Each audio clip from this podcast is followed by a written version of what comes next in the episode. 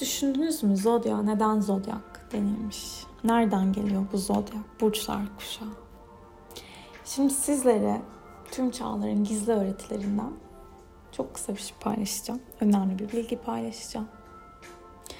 Zodyak kelimesi Yunanca zodiakos kelimesinden türemiş ve hayvan çemberi veya bazılarına göre de küçük hayvanlar anlamına gelir. Bu isim pagan astronomların dünyanın çevresini kuşatmış gibi görünen ve aralarında 16 derece kadar mesafe olan sabit yıldızlar kuşağına verdiği isim. Robert Hewitt Brown Yunanca zodiakos kelimesinin bir hayvan anlamına gelen zoon kelimesinden türediği yargısında bulunuyor ve şunu söyler. Bu kelime ise Mısır dilindeki hayat anlamına gelen zo ile varlık anlamına gelen on kelimelerinden türemiştir. Yunanlar ve e, onların kültürlerinden etkilenen daha sonraki halklar zodyak kuşağını her biri 16 derece genişlikte, 32 derece uzunlukta olan 12 bölüme ayırmıştır. İşte bizim 12 ev dediğimiz yer aslında. Ve bu bölümlemeye zodyak evleri denmiştir. Güneş yıllık hacı sırasında yani yıllık dönüşü sırasında teker teker bu bölümlerden geçer ve bu bölümler içindeki yıldız gruplarını noktalar olarak kullanarak hayali yaratık formları çizilmiş.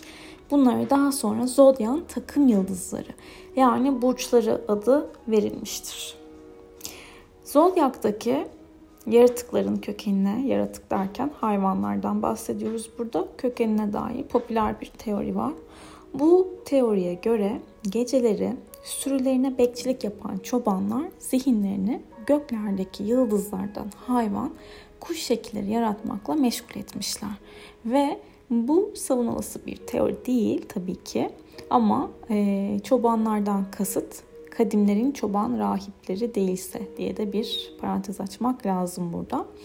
Zodyak burçlarının şu anda onları temsil eden yıldızlardan hareketle oluşturulduğu aslında kuşkulu bakılsa da 12 eve tayin edilen yaratıkların güneşin, hayvanların, güneşin zodyak kuşağının farklı yerlerindeki gücünün yoğunluğunu ve niteliğini sembolize etme ihtimali de daha yüksek olarak bakılan bir görüş.